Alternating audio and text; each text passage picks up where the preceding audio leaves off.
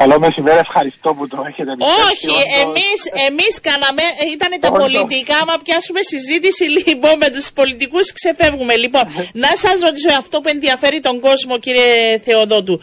Έχουμε καταγρα... καταγεγραμμένα τα κτίρια στην Κύπρο ε, σε σχέση με αν τηρούν τις προϋποθέσεις, τους κανόνες εφαρμόστηκαν ε, για τους σεισμούς. Δηλαδή υπάρχει μια εικόνα πόσα χτίρια είναι πριν το 80 που δεν είχαμε κανένα μέτρο, ποια χτίρια είναι μετά το 80. Για πείτε μας λίγο. Κοιτάξτε, αυτό είναι το μεγάλο θέμα ότι δεν έχουμε καταγεγραμμένα τα κτίρια.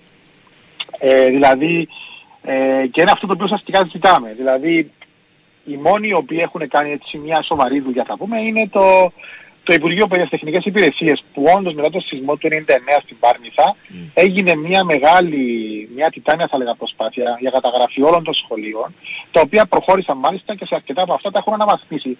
Νομίζω ότι είναι η ψηφία.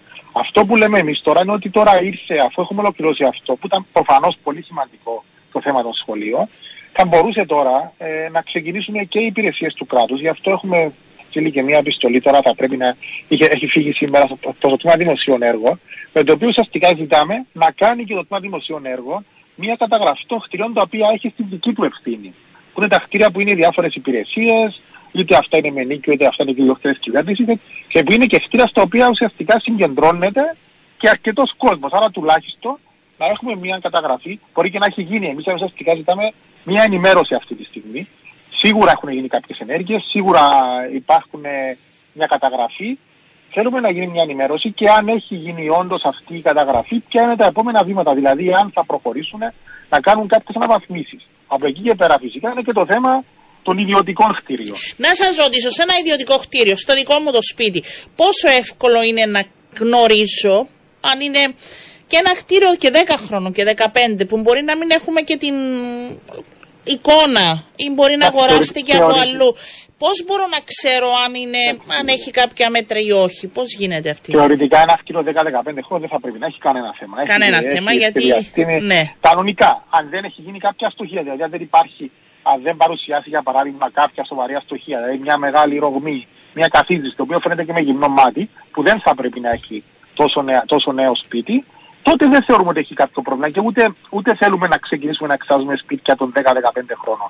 Εμείς μιλάμε για σπίτια τα οποία είναι πέραν των 30 χρόνων, για παράδειγμα. Τι να κάνουν αυτοί οι άνθρωποι, μπορούν να κάνουν κάτι; Ε, αυτό το οποίο μέχρι να γίνει αυτή η θεσμοθέτηση, να πω ότι το πιστοποιητικό επιθεώρησης κτηρίων, ε, αν δεν κάνω λάθος, και χτε πρέπει να έχει ολοκληρωθεί το νομοσχέδιο από το Υπουργείο Εσωτερικών και έχει βγει σε δημόσια διαβούλευση έτσι ώστε να πάει πολύ σύντομα και στη Βουλή για ψήφιση. Είναι παράλληλα και πράσινο που έχει κάνει ο κ. Μουσούτσα, το οποίο ουσιαστικά πλέον θα υποχρεώνουν τον ιδιοκτήτη και τις διαχειριστικές επιτροπές όταν συμπληρώσει μία ηλικία το κτίριο, το οποίο πάει 30-35 χρόνια, αυτό θα το δούμε. Έχουμε ήδη εισηγήσει, αλλά αυτό θα καταλήξουμε στις επόμενες εβδομάδες. Να, να έρχονται να ζητούν από ένα μηχανικό να προχωράει σε πρώτη, σε πρώτη φάση σε ένα απλό οπτικό έλεγχο που δεν θα έχει και μεγάλο κόστος, να πούμε ναι. αυτό.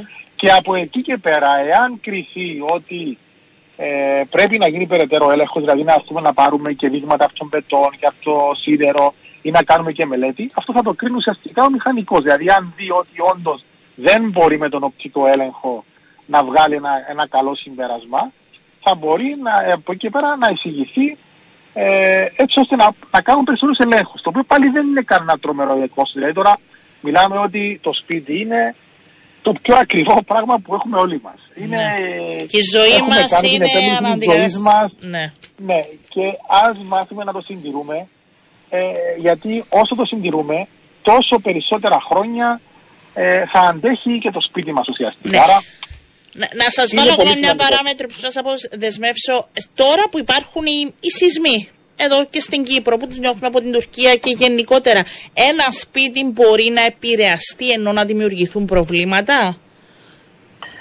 Εντάξει, η σεισμή αυτή που κάνει είναι αρκετά ε, χαμηλή ένταση, ειδικά όσο έχει στην Κύπρο.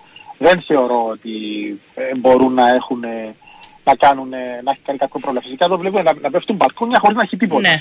Δηλαδή, αν κάποιο κτίριο είναι τόσο σε κακή κατάσταση, με αυτή την ελαφριά δόνηση παρουσιάσει για παράδειγμα μια πολύ μεγάλη ρογμή ή κάποια στοιχεία τα οποία θεωρούμε αν μας ανησυχήσει κάτι δεν είναι, δεν είναι δύσκολο να πιάνουμε ένα τηλέφωνο σε ένα μηχανικό να έρθει να κάνει μια επίσκεψη με το δικό του μάτι να μας δώσει και αυτός ε, την άποψή του. Δηλαδή μην, ας μην το αμελήσουμε. Ας μην το αμελήσουμε. Το ΕΤΕΚ μπορεί να δώσει σύμβουλες έτσι πώς να χειριστούν περιπτώσεις οι πολιτές.